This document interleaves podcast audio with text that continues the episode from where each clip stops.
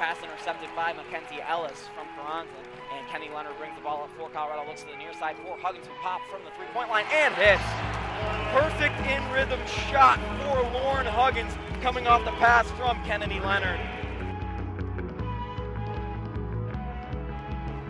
By Colorado. Here comes Kenny Leonard coming back on the counterattack for the Colorado Buffaloes. Goes inside with a right-handed dribble off the glass and hits. Kenny Leonard, nice play to drive through traffic. Inbound pass stolen by Brecca Thomas, she'll go off the glass for a layup as well. And the Colorado Buffaloes with a quick four-point swing, and they're back up 42-38.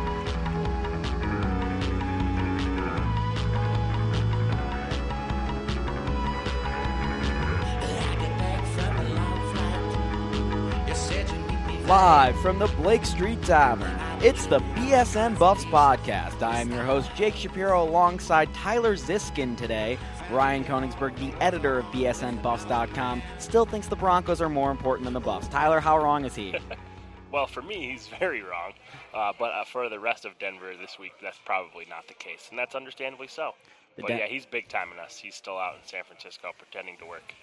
Ryan uh, partying with the Super Bowl champs. I could only hope at this point. Well, we're out here at the Blake Street Tavern. We're having a good time of our own, and we're going to talk some Buffs. We got the basketball team who had a tough weekend at Oregon this weekend, and uh, this upcoming week they have the Washington schools coming in. Signing day happened. Tyler has all the on the bubble takes about the basketball team. We're gonna have some fun as well. Thanks for tuning in, and uh, we hope that you don't tune out because your boy Ryan uh, is not on the show. So let's uh, jump right into this as Oregon defeated the Buffs on Thursday night in a game that was the Buffs really could have been in first place after had they won, and that seems so far away now, but they really did not come out to play Thursday night.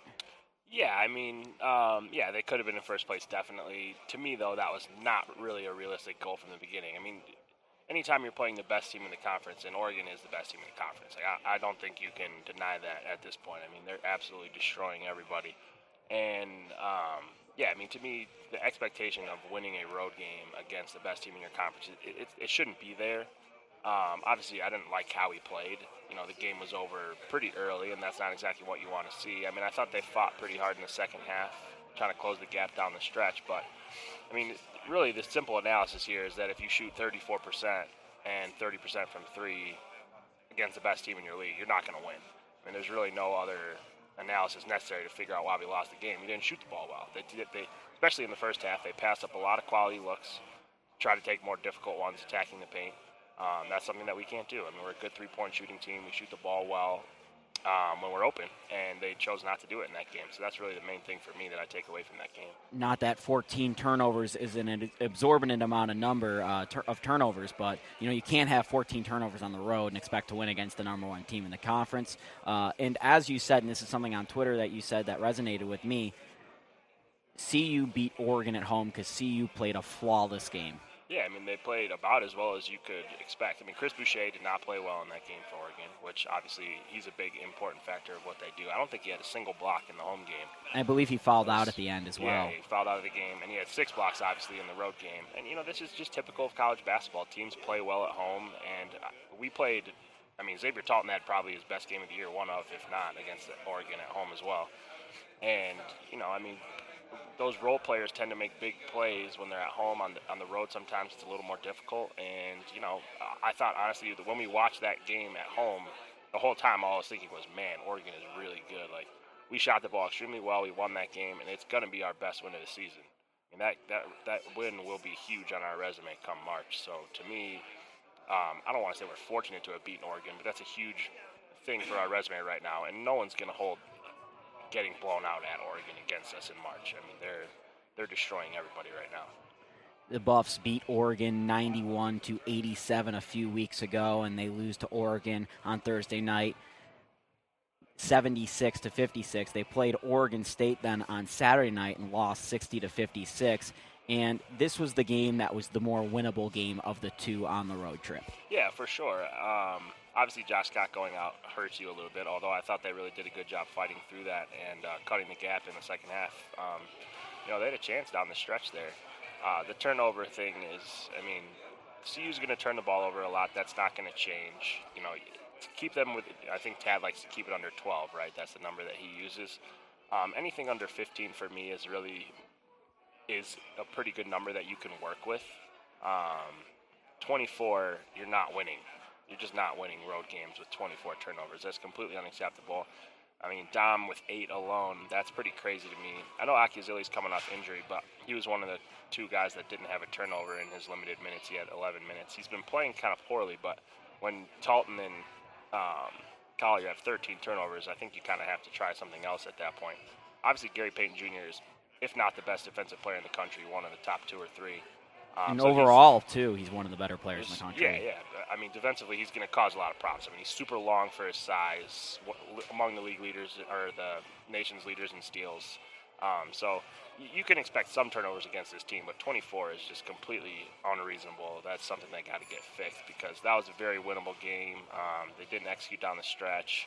You, know, you can talk about the refs all you want, but they didn't cause us to turn the ball over 24 times. When you go plus 18 on the boards on the road and still lose a game, you know yeah. something else is a big red flag, and that, of course, was the turnovers. But you know, going back to some other things in this game, Josh Scott limited to 16 minutes, came out at the end of the first half due to an ankle injury, did not return.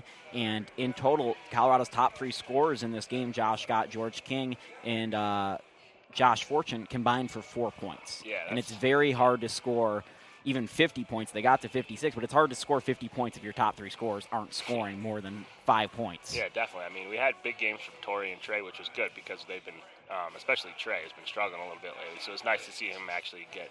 I mean, he's so fun to watch when he's aggressive, but does, you don't see it that much from him. So that that was a nice um, shining moment, I guess you could say, from the game.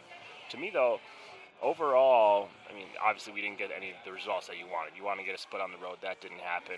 Overall, though, we're still in we're this, we're in plenty good shape um, in terms of a resume perspective. Honestly, I liked our defense on the trip. You can talk about giving up 76 to Oregon, but I looked it up. That's the lowest they've scored in a conference game since January 10th. Um, they had 76 against Utah yesterday as well too. But to me, I mean, Oregon is blowing out. we they shot 41 percent. Oregon State shot, I think, uh, 30 yeah 35 percent. So those are numbers that you want to see. Defense travels, and Stanford and Cal, we look good defensively as well. So that's four games in a row that they've looked pretty good defensively. And if that continues, the Buffs will be fine at the end of the year. I mean, they're not going to shoot 30% in most of their basketball games. It's not going to happen. So to me, if they can continue to play well defensively like that, they'll be, you know, come Pac-12 tournament time, they'll be just fine. And Tad talked about it today uh, after Monday's practice about how the defense has improved. And you look specifically at that Cal game, and we're going to jump back to that because we just didn't do a podcast last week. And that might have been the finest defensive game they've played all season against Cal. It was really noticeable, us there, uh, just how much pride they were taking in their defense. And that did carry on the road this weekend. Of course, it's a little bit harder to play on the road, but they only limit Oregon State to 60 points. And, you know, say what you will about Oregon State, but you're limiting t- a team to 60 points on the road. That, that's that's a pretty good half, and that, that's without your star center. Yeah, exactly. I mean, to me, that's important. I was looking at KenPom earlier today. Um, and so we're actually 38th in the country in, effect, in uh, effective defense now on KenPom, adjusted defense. And there were so. times this season where this defense mm-hmm. was non-apparent. Yeah, questionable for sure. Yeah, I mean to be 38th in the country, that's a tournament quality. I mean that's that means no matter who you play, um, your defense is going to keep you in the game for the most part. I mean, obviously if you don't shoot 30%, but the nice thing about the tournament is is everybody's on the road. You know, you're not playing. No matter who you play, you're not playing anybody in their home building. So um, the score kind of evens out a little bit in that way. So to me, is defense is something that travels typically, so that's good for us in terms of tournament perspective. Um, if we can continue to, the defense has been getting better in my eyes. So if that keeps going, like I said, I'm not too worried about where we end up in March. I think one of the more concerning things about this team, and you, you said you just kind of have to deal with it at this point, are the turnovers. And I think maybe the turnovers even worsened this weekend by the, I wouldn't say total loss. to Thomas Akyazili didn't play against Oregon. He plays 11 minutes against Oregon State, but he was a non factor in the Oregon State game. And he left practice about last Tuesday with a left ankle injury. And uh, you could tell that without that depth and just having a third guard and Akyazili to bring up the ball, it left Josh Fortune struggling against mm-hmm. Oregon, and then it left Dominique Collier maybe perhaps tired against Oregon State. Yeah, I mean, it's you kind of see the importance of having him on the roster for sure. Um, to me, Josh Fortune, man, he's struggling right now. Um, they got to get him off the ball a little bit more. He's trying to do too much with his dribbling, trying to do too much with his passing. He's got to get back to what he's good at, and that's being a jump shooter. Um, so I'd like to see you know him get a little bit a little bit more comfortable on the court in that regard. Um, I mean, obviously Josh's injury is a little bit of a concern going forward as well. Um, and Tory Miller rolled his ankle in that game too, so it'd be interesting to see how healthy all those guys are come Wednesday. I mean, obviously you have Washington State at home, so maybe not super important that all those guys are fully ready to go. But the Washington game on Saturday is massive, so they, we got to get them 100 back, 100 percent. Right. If you could pick a time to have the injury bug in conference season, it's probably right now mm-hmm. going into uh, Washington State at home. Uh, this is probably the most winnable game on Colorado's schedule. We'll talk about that in the third segment. But some other some other things to notice uh, about this team. George King continues to produce, except in that Oregon State game, and uh, you know uh, it's kind of becoming to a point where what George King giveth, he taketh away. Yeah, I mean the one thing it's okay if he doesn't shoot the ball well for me, but um, only taking six shots is not something that I want him to see. I mean, he's he's the one guy on the team that you know can create for himself at any point on the floor. You, especially when we're struggling offensively and Josh is out of the game. George has got to be more assertive getting to the basket and getting open looks. Uh, he only had two turn or uh, two rebounds as well and one assist, so he's, he's not doing enough on other uh, the you know other parts of the box score that you want to see, uh, especially with the big guy out. I mean, he's got to have a bigger impact on those type of moments and maybe this comes back to the defense improving. But you look at Gary Payton's stat line, and you know he only has 17 points, only 17 points. But you know what? He went off for a lot more last time Colorado played Oregon State. And you look at what some other guards have done against Colorado, whether it be Andrew Andrews or Ike Iroegbu, and Colorado played pretty well against Gary Payton II. Yeah, I mean he's he's a guy that um, he's not a great shooter, so that kind of helps you out in terms of how you have to defend him. Obviously, Andrew Andrews is capable of doing things in a lot of different ways. Um, Gary Payton, you just kind of have to pick your poison with him and try to keep him out on the perimeter because he's not a great shooter. Um, but to me, I mean, yeah, he was five for 13 in the game, so he had 17 points. That's not not exactly the most efficient ever, especially considering he had seven steals. So you figure, you know, at least a couple of those, he's gotten easy back, easy buckets in transition as well. So to me, the job they did on Gary Payton. Um, pretty good overall. I mean, most of the time when you hold a team to 60 points on the road, you got to feel pretty good about your chances. It really just comes down to you can't turn the ball over 24 times. That's 24 possessions, you don't get a shot off. Doesn't matter how well you shoot, honestly, in that scenario. And I think Colorado will take Gary Payton's stat line as well as Oregon State's stat line next time they go on the road against UCLA and USC, whether it be from Julian Jacobs and uh, uh, Bryce Alford. If they can get that out of those two, hold them to about 17 points and hold those teams to about 60, I like their chances to not only split but to win that entire road trip. And Ryan's been saying this on the podcast since week one of Pac-12 season: is this team isn't not going to uh, sweep a road trip. And you're looking at the schedule and what road trips are left, and it's the only the only one is the Los Angeles trip, and that would be so huge for them to kind of get back on pace. I would say with the leaders of the Pac-12. Uh, and this is something I want to talk about with you is it more important for the Buffs right now to consider the Pac 12 standings or kind of where they are nationally? I guess it depends on what's important to you, really. I mean, I know for me, I want to make the tournament. That's the goal to me. I don't care what place we come in in the Pac 12. I really don't. To me, it's not important. I, we were project, projected, what, eighth, ninth this year? The start of the year? Seventh or eighth, yeah. yeah. One, you know, most people didn't have us making the tournament at all and in the end, you know, obviously being relevant in the Pac-12 is is nice, but I think that's going to happen regardless. Winning it was never really a consideration for me, and anything beyond that, you take your chance in the tournament and see what happens. So to me, doing enough to make the tournament is what's important. I couldn't care less if we finish second, fifth, or even eighth in the Pac-12. If we get into the tournament, that's well, that's that's the goal for me. For me, I, I just think that top four seed into Vegas is just so important, and not only strengthening their tournament resume, but giving them the ability to make a deep run into Vegas and giving them more games because I feel as if they don't get a top four seed, they could be out on that Thursday. Yeah, I mean it's certainly possible, but in years past you've seen that the, the unless you make it to the finals, the, the, committee doesn't really consider your tournament results all that heavily. So, um, like I said, to me, it's you know it's all a matter of personal preference, and plenty of people will tell you that they want us to finish first in the Pac-12 over anything else, and I completely understand that. It's just not how I look through. You know, it's not my lens.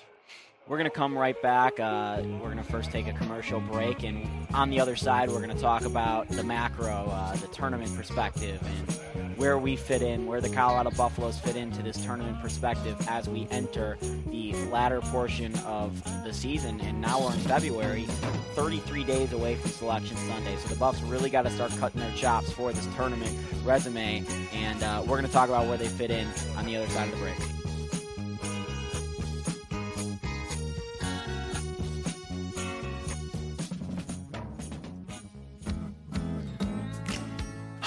This is Justin Gold from Justin's. If you've had my nut butter or my peanut butter cups, then you know that I take my products and my customers very seriously. So when I needed my roof replaced, I wanted somebody who feels the same way about their customers and their products that I do. Luckily for me, I found exactly that when I went to Chip Ezzo from Chips Roofing, and he provided me with a service that I'll never forget. Not only did they build me a beautiful high wind roof with the best products available, but the quality, price, and service was exceptional.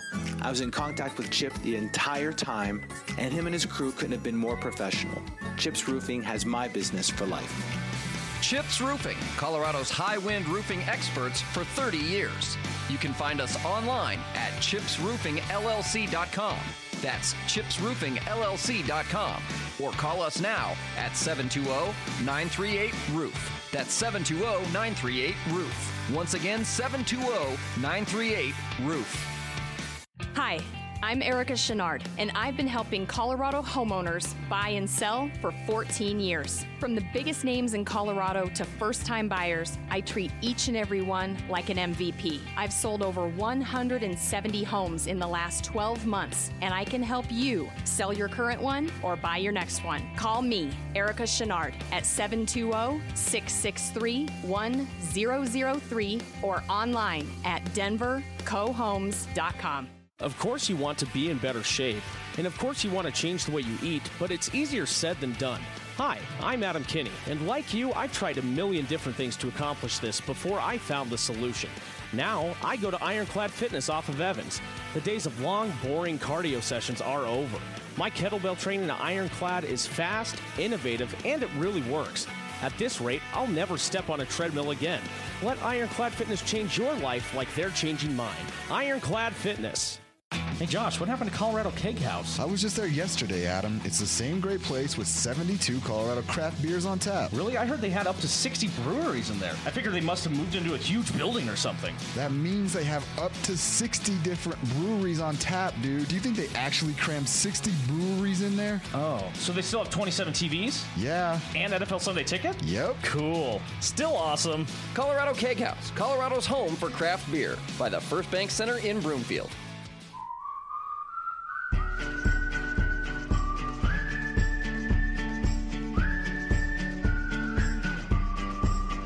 Down here at the Blake Street Tavern talking with Tyler Ziskin, uh, who's co-hosting with me tonight about the Colorado Buffaloes. Of course, this is the BSN Buffs podcast. We won't be talking about anything else. And uh, before we get to on the bubble, let's talk about how great Blake Street Tavern is. Uh, we're sitting here right now. We got good vibes, good views, uh, good few food, all of the above, and uh, we're right here next to Coors Field, one of my favorite places in Denver, on Blake and Park, and uh, really, there's no better time to be had. Even on a Monday night, we're hanging out, everyone's having a good time, and uh, dang, I tried the wings tonight. Ryan talks about the wings literally every time we're down here, and I finally gave them a try, and they are so good, absolutely delicious. Recommend them. They got uh, home style white cheddar. What, what are those? Uh, Cheese curds, cheese curds now. And I tried them last time we were down here, and they are delicious. I'll tell you, as a Midwest guy, those are those are pretty authentic cheese curds, and uh, I recommend them. And uh, anyways, point is, come down here. You'll have a good time. A lot of Buffs fans come down here. Probably a good time to be had uh, next road trip uh, if you come down here for the USC or U- UCLA games, and uh, you'll enjoy it. I guarantee it. Yeah, it's fun, man. Uh, yesterday it was obviously a little bit busier than today. We had like 2,000 Broncos fans in here for the Super Bowl. It was awesome. We'll put up some videos later um, on Twitter if you follow Blake Street. It's uh, it was pretty fun experience for sure. Had a few broken windows in the celebration. Uh, SWAT team rolled in here for a little bit to make sure nothing got too crazy. But yeah, down the block, a couple people were burning some couches, and there's people. They, uh, pretty much all the roads closed in downtown because people were running around in the streets and stuff. So it's pretty cool. I mean, I'm not a Broncos fan, but I was rooting for them, and it was a fun experience for sure. I mean, it's great to see, especially all my buddies, you know, who've been diehard Broncos fans, just going absolutely nuts. It's, it's fun. Nothing like being in the center of Titletown, USA, and Yeah. that that was you last night. And I saw the video Blake Street Tavern posted last night. It just everyone going absolute crazy uh, when the game was decided, and you know. As someone whose team has won a championship recently, uh, sorry Tyler, uh, I can tell you it's it's an amazing experience. And if the Buffs were ever to win a tournament game or something like that, I think this is the place to be if you're not at the actual game. Yeah, man, it's fun. I mean, obviously, basketball season this time of year, a couple of the game times are a little difficult, so but it's usually a good crowd, like 20 to 30 for the away games, and the bit the bigger games are a little bit more. And then on- once uh, March Madness hits and the Pac-12 tournament and all that stuff, it, it gets pretty fun. So definitely come down and check it out. It's fun. Definitely buff friendly. Speaking of March Madness, let's get into that with the Buffs. Uh, where the Buffs sit right now, they're not a ranked team. They're, I think, fifth in the Pac 12 conference. Pac 12 conference, as Tad Boyle mentioned today to Neill Woelk of CUBuffs.com, second best conference in terms of RPI. Mm-hmm. How much is that really bolstering the Buffs' resume right now? The fact that they're playing in just such a fantastic conference. Oh, for sure. I mean, it's huge. Um, I mean, you see all the bracketology guys writing articles about how, what the Pac-12 has done this year. Um, it's still the deepest team in America. I mean, deepest conference in America. Sorry. I mean, you talk about. I mean, pro, the, I think the 11th ranked team in the RPI right now is. Um, I think it's it's UCLA or Arizona State. I think it's Arizona State, and they're a 76th in the RPI. That's just insane. I mean, most other conferences have so many bottom feeders. I mean, you look at the bottom of the Big Ten right now. There's five or six gimmies on everybody's schedule. I mean, you look at Indiana's nine and two in conference play, and they played one team with an RPI lower than 65. Like that's insane. That's every night for the Buffs. Yeah, exactly. So I mean, there's just no off nights, which makes it more difficult. I mean, it's definitely bolstering the resume for sure. I mean, they've been the Pac-12 has been number two in RPI all year. Um, that's not going to change. Um, at least not my eyes. I don't see. I see no reason that it would over the course of the year. Um, the Pac-12 is brutal, man. There's no other way to say it. So the Buffs lose these two games this weekend, and how much does that affect where they sit in terms of March Madness and RPI? I know on Twitter, uh, some fans were really upset over these two straight losses. That you know, at least you want the split on the road, but in terms of the numbers and where they sit for March, does that really affect them, or how much does that affect them?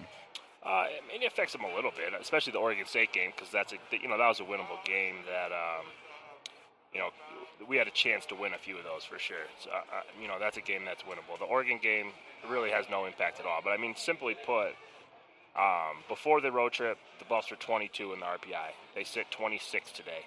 Um, you know, not a major impact whatsoever. KenPom, the same thing. We started at 51st. We're sitting at 56th right now. Um, so, I mean, I was talking a little bit about this before we got on the air with you. Cal lost this road trip, got swept on this road trip.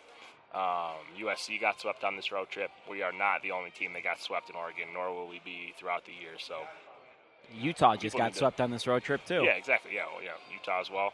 So it's you know it's a, probably the toughest road trip I would say right now. Um, people want to say make Oregon State not that good because they're not that fun to watch, and I understand that. But they're amazing at home. I mean, they win almost all their home games they have for years, even when they weren't great. So Small gym, quality guard, hard to beat in college basketball. yeah, for sure. I mean, they you know I understand the frustration, especially because you know we didn't play great. 24 turnovers is hard to watch, but from a resume perspective, not a huge impact. I mean, we win our home games; it won't matter at all. What are some things, uh, and you say they need to win home games, but what do they need to accomplish or keep doing to get them to the level where you feel comfortable with them saying they're a tournament team? Or are you already there where, you know, I feel like they're a tournament team? No, I do feel like they're a tournament team. They still have some things to prove. I mean, I can't they can't turn off the gas for sure. But um, you know, beating Washington State first is huge because that guarantees we have zero um, 100 RPI losses in the entire year. Uh, looking at the bubble right now, I've got 28 teams in the database that I use that tracks like guys that are on the bubble at least at some point. Some have moved up, some have moved off the list, but um, there are only 11 right now that don't have a loss in the RPI 100, um, and obviously a few of them still have games to go. If we beat Washington State, we guarantee ourselves that we don't have a 100 uh, plus RPI loss through the entire season. Um, so that's important, and obviously losing to Washington State is at home is really damaging to your resume. That's that would really hurt our RPI. So that's the big one that you have to avoid. Um, Washington already beat us this year. that's a team that's ranked below us in the RPI as well. They're ahead of us in conference as well, so that's that's a game you must take advantage of as well. Um, we got four home games left. If you win them all, we're 10-8 in the league, and we're comfortably in the field as a single-digit seed probably. Um, the road games, you get one of them. Again, we're going to be comfortably in the field, uh, assuming that we don't lose, you know, a game we shouldn't along the way. So to me, um, three conference wins is going to get us in most likely. Four, we're a lock. That's how I see it right now. And they have what I believe five left. Games? Oh, Yeah, seven. seven, seven, yeah, seven yeah, left. my bad. So they got. I mean, and they have. They have two they have homestands, two road trips, and Utah at Right. Utah. They got Washington, Washington State, and Arizona State all at home. Three games you should win. So you take care of that, and to me, we don't have a whole lot to worry about. Um, it will be not a very high seed in that scenario, most likely, but um, if you get another one along the way, uh, you know, obviously at UCLA or at Oregon or Arizona at home are the ones that you're going to look at as the most likely there. Um, we're in 100%. There's, I mean, I would have zero stress whatsoever. It'll all be a matter of where we get seated at that point for me. So you're at the point where you don't even look back and be like, only if the Buffs had won that game. You're you're at the point where you- you're looking forward and you, you say, okay, well, you know, maybe they could add this game, but they're fine. They can still they can still be okay. No, I mean the one the one that hurts us is Utah, because that's the biggest um, hurt for us in terms of the RPI. They don't like home losses, and they shouldn't really. And honestly, I, think I think we're better than Utah. I think we gave that game away, and if we had that win, we'd still be seven and four in conference, tied for second. Um, or I think I guess we'd technically be third, right? Because someone's seven and three. UC, uh, USC is seven and three. I I'm think. not I'm not sure exactly. Yeah, this weekend sure screwed me. three. Yeah. so, um, but still, you'd be sitting much more comfortably. We would there'd be no stress. That Utah game is definitely the one that hurts the most. But If they go and beat Utah, does that even itself oh, out? for sure, absolutely. Yeah, I mean, like I said, if they get any road win the rest of the way, they're going to make the tournament unless they lose to a team they shouldn't home. So, um, yeah, I mean, it's, people people want to call, say that you know this team's not a tournament team, but they're not watching teams around the country. They don't understand the resumes that other teams have right now around the country. There's a lot of mediocre basketball teams out there right now. I And, mean- and this is something Will Whalen always talks about how you know the only the truly elite teams go in and consistently win, road games. And if the Buffs win three or four Pac-12 road games, that Yeah, I means mean- they're a very good team. I mean, I'm looking. I'm looking at my spreadsheet right now. The so here are the teams with more road wins than us on the resume: Monmouth, St. Joseph's, Gonzaga, George Washington, and that's it. So no team in a Power Five conference. Monmouth has played an unbelievable. I mean, they're first of all they're 10 and four on the road, which is insane. But to have played 14 road games is incredible in itself. Right? Didn't, wasn't their entire non-conference schedule on the road? Pretty much, yeah. I think they had two home games or something ridiculous like that. Just totally crazy. And then St. Joseph's is they're eight and zero on the road, but they don't have an RPI top 50 win on their schedule. So they've played a super easy schedule. Um, and so I mean, like we, not a single power team on the bubble has more road wins than we do.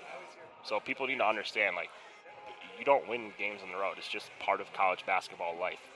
Um, I mean, you look at so like I said, there's 28 teams that I have sitting in this database right now.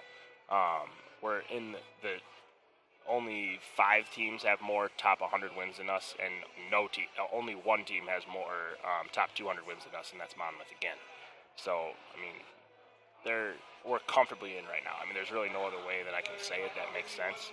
Um, they have no Maybe blemishes. look around the country and compare the Buffs to someone else. Yeah, so I mean, you talk about a, a team like Florida, for example, um, that most people have pretty comfortably in at this point. You know, talk about a team that's usually pretty elite. We have a better, we have better metrics than them in every single scenario. So let me just directly compare them on my spreadsheet here to make it a little bit easier to um, compare for you guys. So in the top 25, we're one and four, they're one and five. Top 50, we're three and six, they're two and six. Top 100, we're both six and seven. Top 200, we're 12 and seven, they're 12 and eight. Um, they have a bad loss, 100 plus RPI loss. We have zero, and we're four and four on the road, and they're two on six. So I mean, to me, we're a better. You know, the resume is better. No matter how you slice it, most teams don't have. Most people don't have Florida on the bubble. So if that gives you an idea of where we at, where we sit currently. I Is mean, Florida ranked right teams- No, they're not ranked, but I mean, they're a team that most people have pretty comfortably in. They're they're. I mean, Kentucky and Texas A&M, and then Florida in the SEC. So I mean, you put them in the SEC. Colorado's probably the third best team in the conference over there. So, you know, it, it, to me, there's there's a little too much panic right now. If they lose a home game, especially this week, you can start to be really worried. Um, but until that happens, I'm, I mean, we're comfortably in as a single-digit seed right now. Nobody would have us as a double-digit seed. So if you put them around seven or eight. Yeah, I mean, so oh, they the two major guys updated their bracket today. Um, Lunardi has this as a nine, um, and Jerry Palm, uh, Palm has this as a six. The six is high for me for sure. Um, the nine is a lot more reasonable. Um, I could see us being an eight or a nine. Even if you told me that we were at, like one of the first couple tens right now, I wouldn't be super shocked with you. Um, but yeah, I mean, right now, there it's it, there's if we lose to Washington, there'll be, start to be some concern. Um, but if we win all of our home games the rest of the way, like I continue to say, no stress. and that's what Pat Boyle's saying too, yeah. essentially. And uh, you know, we've been saying it all year on this podcast too. If the Buffs take care of business at home and they win one or two or three road games, they'll be fine. And for the most part, they've done that. And they just got to keep doing what they've done. And I think you agree with me. They're going to be absolutely fine as they enter Selection Sunday in March. Yeah, definitely. I mean, uh, if kind of throughout the whole season, we've won the games we should and we've lost the games we shouldn't for the most part. Um, and if we continue to do that the rest of the way, we're going to be in the tournament. No questions asked. That'll wrap up the on the bubble segment, the normal Tyler Ziskin segment. But he will uh, he will stay with us on the podcast as we uh, talk about signing day. We're going to preview the uh, upcoming weekend against the Washington schools a little bit more in depthly than what we have so far, and uh, we might have a little bit fun, a little bit of fun. I don't know if we're gonna have a, enough time for that. Uh, plus, Cleveland isn't that fun. Uh, there's, there's, always time for around. fun. Uh, there always is time for fun. Uh, but we're gonna be right back after this commercial break. Uh, thanks for listening. We'll see you on the other side.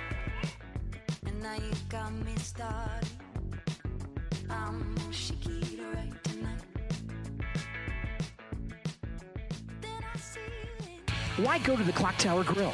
Because of the burgers? Sure. How about the 15 big screen TVs and the 100 inch projection screen? Okay. How about the fact that it's conveniently located at the Lincoln Light Rail Station? Yep. We could do this all day. The bottom line is that the Clock Tower Grill has unique food and drink specials every single day and offers something for everyone all the time. Head down to the Lincoln Light Rail Station and let's have some fun at the Clock Tower Grill. Rain, sleet, or snow, 24 hours a day, residential or commercial. You name it, A Team does it. A Team Garage Doors will meet or beat any estimate and offer same day repairs. A Team Garage Doors has a five star rating and is a home advisor elite service provider.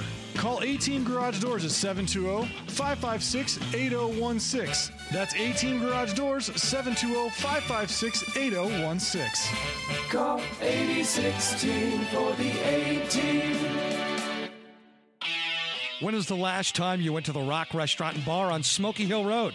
With 69 cent wings on Mondays, trivia on Tuesdays, and $2 domestics during happy hour and weekends, the Rock Restaurant and Bar is the only choice when I'm in South Aurora. They're open 9 a.m. to 2 a.m. every day, making them a great place for a big breakfast, tasty lunch, or a nice dinner. The Rock is off of Smoky Hill Road, just a few blocks west of E470. Find them online at therockrest.com. That's therockrest.com. $3 beer specials, $4 shot specials, $5 appetizer specials, and two for one 10 inch pizzas. All of that happens every Sunday at Ernie's Bar and Pizza. Not only does Ernie's have the best deals, but they were just voted number one New York style pizza in Denver by the Westword. Why go anywhere else? Make Ernie's Bar and Pizza your home for football on Sundays. Ernie's Bar and Pizza, 44th and Federal in Old North Denver, where the Pisons live. If you're tired of the same old sports bar experience, it's time to check out the Sunset Grill. They have the NFL Sunday Ticket, NHL Center Ice, NBA TV, and yes, even the Pac 12 network. But they also have a gorgeous view from their spacious deck. They have dry ribs, wings, and mussels to go with their ice cold beer. They have $4 Bud and Bud Light pitchers on Sundays, and their happy hour is from 11 a.m. to 7 p.m. every day. So next time you're looking for a place to watch the game, do it a little different and go to the Sunset Grill off Holly and County Line in Centennial. Sunset Grill.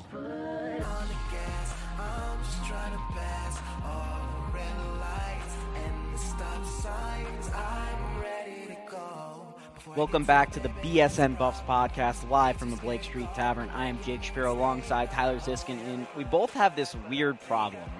I'm 5'4 and Tyler's like 6'8 or something, and neither of us can get ski boots that fit our size because our feet are, well, mine are small and his are big. I was going to say both of us are so big, but that's not true, and I wish it was, but it's not. Anyways, I know the perfect place where we can get uh, ski boots, and I didn't know why I didn't think about this earlier, but I'm just thinking about this now. Boot Mechanics. Uh, Boot Mechanics in Golden. Uh, you can call their number 303 916 6498 or go to their website, bootmechanics.com. Professional skier Jeremy Johnson will set us up. He has the custom footbed molding thing that gets uh, your, your foot to the perfect size, your boot, and it gets it all comfy and snug, and our feet won't hurt. Or you can buy new boots uh, like we both need because we're so missized into our current situation. And uh, he'll set us up. And uh, I, I, know he'll set up uh, all the BSN Buffs listeners. So if you want to stop by Boot Mechanics in Golden, tell them that uh, Jake and Tyler, not Ryan, sent you from the BSN Buffs podcast. We're going to get into a little bit of signing day right now. Um, signing day was past the last Wednesday, and uh, we were tweeting out all our articles for the year about all 18 recruits that committed to CU, and really, they did really well on signing day. They got all 18 guys that had verbals the day before to CU. Yeah, I mean, it was definitely a big day for us. Um, you know, it's kind of a little hectic for the first time on signing day. You know, the last couple years make you realize how you know how average the class has been because there wasn't really anything super exciting coming in on signing day. You know, other than Patrick Carr coming in late last year, which obviously has worked out well for us. I think he's going to be a stud. But uh, yeah, I mean, it's the first time in a while we really got some amazing top end talent. I mean, you really have to love where we got the guys from, um, what other programs wanted these guys. So I mean, I think this is a big step in the right direction for us. Beau Bisharat and uh, what's his first name? Something. What's his Winfree? Juwann Winfree. Both c- coming in last second, uh, committing to CU, and both four-star guys, both big name mm-hmm. guys, recruited by pretty much everywhere in the country. Uh, well, Winfree a little bit of a different situation, but we'll get into that. Bisharat really could have gone wherever he wanted, and you're seeing CU beating out some of these top schools. We talked about it with Craig Watts. That didn't end up happening, but it does happen with Beau Bisharat, and it does happen with some of the other guys they recruited, whether that be Julian and Huntley. There were some big schools sniffing around on these guys. Yeah, definitely. I mean, Bisharat is huge for the program just in in, in terms of perspective from uh, you know teams around the country. The Rivals 250 commit, the first one we've had in a long time. I think four years was the last time we had a Rivals 250. So none guy. under Coach Mac. Right. Yeah. Exactly. Um, you know, he's a guy who's committed to Stanford. Oregon thought they were going to get him for a little while too, but they wanted him at linebacker, so he kind of backed off of that. You know, he was really looking heavily into Cal, Arizona State, like Pac-12 programs that recruit. You know, they get four stars every single year. So for us to come out on top, you know, Alabama wanted him to come out for a visit after signing day. So did Nebraska. Shunned all that stuff to come hang out in Colorado. He's, I, I know for a fact that his parents loved it here, and that was a big impact on his decision. Um, he had a great time here as well. Um, he's a big you know, I, I, we're not really 100% sure where he's going to end up yet. He's going to get his first crack at running back. Very physical. I mean, I think he's an instant upgrade over Christian Powell last year in the running back core. Um, and if Michael Adkins is playing, uh, we yeah. saw how good Michael Adkins was the first two yeah, or three weeks before Phil, he got hurt. Phillip Lindsay, Patrick Carr. I mean, we got some studs at running back. And right even now. Donovan Lee factors in. Yeah, absolutely. So, but for me, I mean, Christian Powell is a guy who they use him situationally, but Bisharat is faster than him right off the bat. Um, and he's a lot more physical as a runner in my eyes. So to me, you instantly upgrade that RB core. Um, you got to feel good about that going forward, especially you know between Carr and Bisharat, you got two young guys. Um, you can really feed off those guys coming into the future. Uh, for me, Juwann Winfree um, is an important piece because we need more wide receivers. Simple as that. Um, he, he's four star on Rivals. Um, you see on film that I'm not 100% sure he's going to be a big time blazer, but he uh, is a really good route runner, gets open really quickly, and finds holes in the zone. That's kind of what he specializes in. And we've seen uh, this Colorado offense uh, really do well with guys that maybe aren't the fastest, but mm-hmm. can run routes and are very efficient in their foot movement. Yeah, he, he does remind me a little bit of Nelson Spruce. I don't think he has quite the hands of Nelson, but a similar type of wide receiver. He's not going to be a blazing guy, beat you over the top type of guy, but someone who's gonna, you know, he's smart where he where he ends up on the field, especially in zone coverage, and finds that holes in the defense. Uh, he'll, he'll make some plays for us on third down. I know the coaching staff is looking to him to be the number one guy. Um, they think Shay Fields is better as a number two. Um, he can be more dangerous over there. So that's that's the goal for them. I mean, you talk about some other guys in the class. The one that I love is Pookie Maka. Uh, he's undersized right now. He needs to get a little bit bigger. Um, but he, the only reason he wasn't more heavily recruited in the Pac-12 is because he was not a qualifier early on in the process. Um, got some, got his ACT scores up along the way, and uh, you know Jim Leavitt's in love with this guy. Um, he's been on him heavily throughout throughout the summer and throughout the fall. So that really helped us with him to get him to come to Colorado. Um, I think he has a chance to be our best edge rusher in quite some time um, in the future. A three-star uh, linebacker right now out of Yeah. Utah. hmm Exactly. So Drew Lewis is the one guy I think that's going to make the biggest impact right now. He's a he played at the same college as Juwann Winfree, Coffeyville College in Kansas, Coffeyville um, Community College, and uh, he is violent, man. I love his film. Uh, he only played in I think four or five games this year because of injury, but averaged 12 and a half tackles throughout that time. Um, very violent hitter. Loves to punish people in the backfield. Um, I think he has a chance to, to start for us right away. Um, but overall, from you know, from overall class perspective, there's a lot of athletes. Um, Ronnie Blackman and uh, Anthony Julmisse. Um, we don't know exactly where they're going to end up on the field yet, but they're by far, you know, the fastest guys in the class in my eyes, uh, most athletic, shiftiest. Uh, they're going to make an impact for us on special teams. We finally have a punt returner we can rely on in either one of those two guys. I think Blackman's going to probably have the edge there, though. Maybe um, Julmisse will be more of a kick returner. Um, but Johnny Huntley, big wide receiver threat, something that we don't have right now. Another tall body. I mean, you saw that. That's a common theme among all the wide receivers we have in this class. A lot of a lot of rangy athletes, um, big bodies, guys who we can use in the red zone. Um, the, the one question mark that I have right now is the offensive line. No, nobody that's going to help us right away, which is not unusual. Um, probably gray shirt a couple of those guys, but we got to start getting some linemen that other teams around the country want. I think that's the next step for this program is we got to start building those trenches on the offensive side. And uh, another guy that you haven't mentioned yet, but you were big on on Twitter on Wednesday was Karan Bonham. I, I think I'm pronouncing his name right, but the the recruit coming from Louisiana, uh, maybe a little bit under the radar because he was hurt his senior year, Mhm. but he was the second team All Louisiana player uh, his junior year. Yeah, I mean, I think he's a guy that, if healthy this year, is probably a four-star and has offers from most of the SEC. He still had three SEC offers as is, but he's he's the fastest guy in this class, and I guarantee he's going to walk onto this team as one of the five fastest people on the team. Blazing speed. Um, it's just a question mark of whether or not he comes back fully healthy. You know, the ACL tear isn't as big a deal these days as it used to be, but you still want to make sure that he's the same guy that you saw in film before you get too crazy about him. Um, but I do think he's going to has a chance to make a big impact here, and getting guys out of Louisiana is huge for this program because they they just they breed football down there, and that's a big state to have an impact on recruiting in my eyes. And maybe another real positive and something that's kind of uh, been a theme of this recruiting class is there's a lot of speed just across the board, and you can see that's definitely something CU's targeting. Yeah, definitely. I mean, it's you play in the Pac-12. There's a lot of speed out there. I mean, you see defense was much improved last year, but if there was one weakness, it was that at, at key positions we weren't as fast as as we needed to be. That's got to change in the Pac-12. I mean, you got to have elite speed. And uh, I think those type of guys want to play in the Pac-12 because it's one of the best conferences in the country, and uh, there's you know it's a high-paced environment. Um, some of those guys, you know, that aren't 250 pounds coming out of high school, they don't want to play in the SEC. It's a totally different football, you know. Uh, they fit more into that Pac-12 breed, so you got to find those type of guys down south that fit more into the Pac-12 style of football than the SEC for sure. And another guy we just haven't talked about, coming from kind of the south, uh, Davis Webb from Texas, and you saw Darren Chiaverini hype him up as the West Texas gunslinger, and you, you're hearing a lot of big things about him to the point where it has Buff Nation really, really excited. I'm personally just going to hold off until I see him in practice, just because I, I, I need to see him first. It's not anything that I've heard that makes me want to discount him because it sounds like it's all good. And reading uh, the quotes about him from his old coach Cliff uh, Kingsbury and everything about him, it just sounds like this guy is going to be really legit. Yeah, I mean, he's got fantastic touch, and I really love how quickly he gets the ball out. Uh, that's huge for a Pac-12 offense. I mean, it's exactly what we want to do in our system. You know, Sefo at times you see struggled on those easy throws, out routes, that type of stuff. Davis Webb is pristine at that. Like that's exa- that's what he's built for. Um, he's got a quick release. He's a big, bo- big body. He's not as heavy as Sefo, but tall, lanky guy.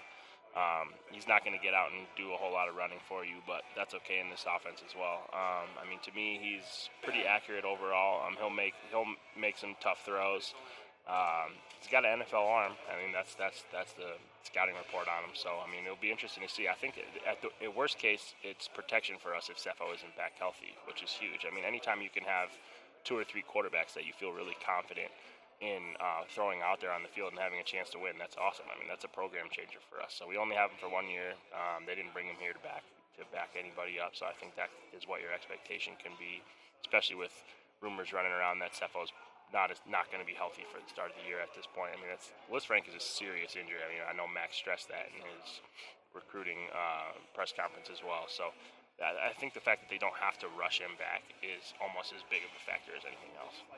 And uh, an interesting thing as we enter spring ball here, and obviously Davis Webb won't be here for spring ball. He'll be joining the team in the summer.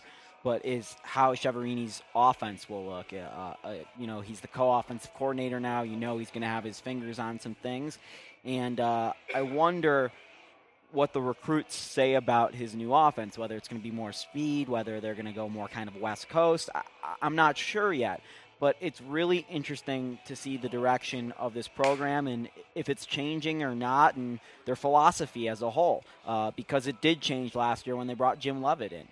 Yeah, definitely. I mean, I think um, I think the Lindgren will still probably have the reins for the most part, um, and Chiaverini will work more with the wide receivers. I, I do think they'll be smarter um, with some of their formations, though try to get the guys who are creative in space, uh, you know, the ball in space and things like that. Some things that I think we struggled with at times last year. So I think that's where his biggest impact will be. Um, I kind of they go back to what they did two years ago, and their defense continues to improve. There's a very good chance this team will impress some people this year. So I think it's kind of a turning point for the program. Um, in my eyes, Chiaverini is a beast on the recruiting trail. I mean, you see what he does on Twitter. Um, you know, all these guys are really inter- into what he's doing um, and he's connecting with the fans, which I think is important too, because they want to be able to feel like they know the staff is out there recruiting as hard as they can, and they really like to see what he's been able to do. Um, but yeah, I mean, overall, the recruiting class is this the best recruiting class Mac has signed.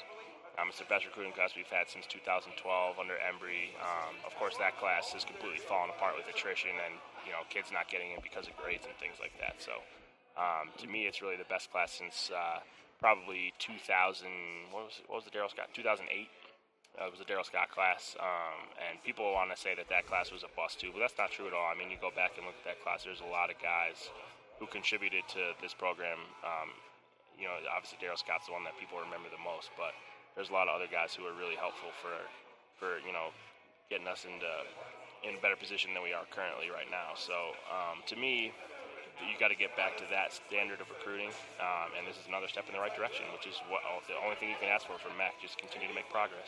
Outside of CU, where does this class kind of rank uh, among the Pac-12 and nationally? Well, I mean, it's it's this, so it's the smallest class of any Power Five team outside of Kansas.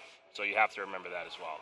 Um, so I mean, obviously, most of the other teams brought in got more guys than we did, which is an important factor. Um, but so to, in the team recruiting ratings on Rivals, you're last. Um, in average star ranking, we're 11th ahead of Washington State. Um, but we're in average star rating, we're ahead of 16 power conference teams around the country. So obviously the Pac-12 is recruiting pretty high. Um, so from that perspective, that's the best in comparison we've been in quite a while. But when you only sign seven, you know, Davis Webb doesn't count in terms of rivals. So when you only sign 17 guys, you know, the the overall basis, the ranking's not going to be that high. But I think anybody who took a look at this class would say this is the t- most top end talent we've had in a recruiting class in quite some time. Going back to basketball now, I think we've covered recruiting pretty well, and uh, obviously we'll have a lot more about football in the coming weeks as spring ball starts and you know, going into the fall and all that as we transition back into football here in the next little while. But first, we've got the end of the basketball season, and we have the Washington schools coming into Boulder this weekend. First on Thursday night at 8 o'clock, and then Saturday afternoon at 12.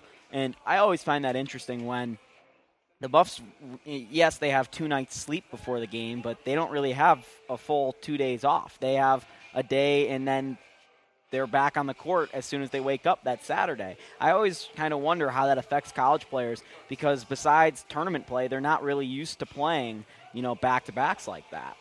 Yeah, I mean it's definitely an interesting dynamic, but in the Pac-12, it does it does happen all the time. I actually find it interesting that um, I think it was uh, Utah or Oregon. Somebody that played yesterday has the first game of the week next week as well. Wow. Yeah, so it's kind of interesting how that works out schedule-wise. I mean, the Buffs have had that a few times where they've had the Uh-huh. Sunday night late game, then Yeah, the then Wednesday, uh, you know, early night game. Yeah, so it's kind of interesting how that works out. But throughout the course of the year, it kind of evens out and how that works. Plus, I mean, you know, they're college kids, man. They, they can get, go out there and play two games in three days. They'll be just fine. I don't know if they're getting out there at, at noon though. That's a problem for me being a college kid is uh, getting up at noon on a Saturday. I want to be sleeping then. But uh, you have those two schools coming in. Colorado obviously lost to Washington and was probably the, their worst performance of the year besides at Cal, and they beat Washington State in Pullman and.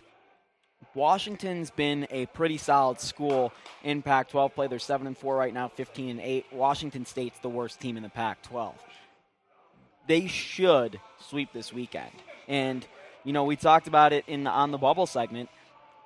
Just for them to take care of business this weekend is, is a big step forward. Absolutely. I mean, that puts you right back in a big time position. You'll be eight and five with five games to go. I mean, sitting at eight and five, we're pretty much guaranteed to be at worst fourth in the conference in the standings. Um, so you start looking at that buy, you know, that you talked about earlier as being so important. Um, the Washington State one, obviously, is you cannot lose that under any circumstances. Washington is pretty much right behind it. Losing at home to Washington would be the worst loss we've had this year, no doubt about it. Um, they are tough, though, man. I mean, they're fun to watch. It's, I mean, we'll obviously get into, we'll break down each game individually a little bit here, but yeah, I mean, it'll, it'll be a battle. They're they're a difficult matchup. So with Washington State coming in first, they star uh, with uh, Hawkinson and Iroegbu, and both of those players pretty solid players for being on a nine and 14, 1 and 10 team. Uh, you know, they're they're a legitimate, real big time Power Six conference players, Power Five conference players. Yeah, definitely. I mean, Hawkinson is a guy. Uh, watching him play, it's kind of hard to figure out exactly how he's so good statistically, but um, you know they don't have a whole lot of weapons on that team, so he does get a lot of touches. Uh, to me, though, assuming Josh Scott is healthy, that's that's a guy that you, that's obviously able to neutralize Hawkinson. Um, they both can play outside a little bit. He, you know, Hawkinson likes to move guys out of the paint and make them uncomfortable on the perimeter a little bit.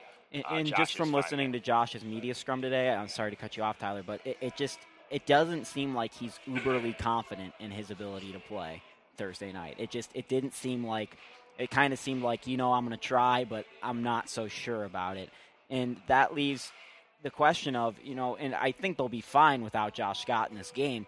But all of a sudden now you're probably going to play Kenneth Guzenich a little bit of minutes, and or you're going to play three wings for a, a majority of the, the time, and and you're kind of looking at it, and Hawkinson is going to have a pretty good matchup either against Tory Miller or Wes Gordon. And, uh, you know, that's still a tough matchup for an opposing player, but still, you know, it's a lot different than playing Josh Scott. No, yeah, definitely. I think that, I think the biggest impact with him being out would be is that they have two huge guys. So it's you know the, uh, they he hurt us in the first half. The other big man that they got, I can't remember. His name. Longris or whatever? No, no, no. The, the Uh, big white dude who had a huge first half on the road the other week. Uh, Connor Clifford. Yeah, Connor Connor Clifford. Clifford, Exactly. yeah. That's what I'm talking about. Thank you. Um, so he, you know, the, one of those guys is going to have a small body on him. So we're going to have to be able to figure out a way to neutralize that, um, and probably going to go small on the offensive end and make those guys uncomfortable guarding the perimeter. So I think you'll see a lot of threes from us most likely. Uh, but either way, I mean, even without Josh, it's not a game that's we can't lose. There's there's no excuses for it. I don't care if Josh is gone or not. So uh, to me, that's the one you got to have. Ike Iroegbu is a good three-point shooter, but outside of those two, you really don't have anybody that's really gonna stress you out. So to me, And there's no way Clifford should have 18 points again. Yeah, yeah. I mean, you would like to not think so. so Yeah. um, we'll see. But uh, yeah, I mean, to me, um, we, you get that one out of the way. Like I said, you avoid that bad loss on the resume, and then you kind of exhale a little bit, and then go to work against the Washington team that's ahead of us in conference play. And that's the big one. They played Washington, and, and they lost 95 83, but it was not as close as even the 12 point gap in the, the final. The Buffs were really never in that one, and uh, they out, got outscored by, I, I think, 14 or something like that in the first half. And it, was- it, they had a chance to come back in the second half, but they never cut it to like below uh, 10 points or something like I that think they got yeah. it, it was never really that close in the second half. in that game, Dominique Collier had his probably the best game of the season. George King was pretty solid. Josh Scott was pretty solid. But on the other side, you have Andrew Andrews, who's probably going to be a good candidate for Pac-12 Player of the Year. Dropped 33 on the Buffs. Yeah, I mean he's a guy that's uh, a difficult matchup for anybody really, but especially a difficult matchup for us. I just really love them in transition. They are so athletic. They're so long. They're so young, man. They just finished the ball. Dejounte Murray is the most underrated player in the Pac-12 for sure, and probably in the country. The fact that he's still not being named as a first-round pick on most NBA draft sites is mind-blowing to me. That kid is a stud. One of my friends the other day compared him to Alec Burks, and I love that comparison. Um, very similar body styles. Obviously, Dejounte Murray is pretty skinny right now, um, but very similar games, lethal in the paint, um, lethal in transition. He is going to be a stud if he gains some weight, um, and it'll be interesting to see if he comes back next year. Because right now he's a little bit under the radar. But to me, there's no way there are 30 better NBA draft prospects in the country than Dejounte Murray right. The freshman Murray averaging 15.3, six boards and four assists a game with two steals, and those are some legit numbers for a freshman. I mean, really any player, but for a freshman, yes. And, and you look at some of the things he does similarly to Alec Burks, for sure that comp is is doable there. But uh, for whatever reason, I've ended up watching a lot of Washington games. I think they're on late, and I'm always up late. Uh, but you're right; they're fun to watch. They get out in transition, they run, they score a lot of points. Yeah, I mean, they try to get the ball into the basket within 12 seconds of the shot clock. They're not trying to waste any time. I, I will say, them doing that in Colorado is probably not great for their stamina. So I think that's an advantage for us as well. I mean, well, it'll be interesting to see if they start to tire out in the second half. And they only played eight guys against the Buffs right. last game. Yeah, um, I mean, the guy we haven't talked about yet is Marquese Chriss, and Josh Scott will be important for that as well because he's very athletic. And if we have to play him with a smaller guy, we're going to struggle with that as well.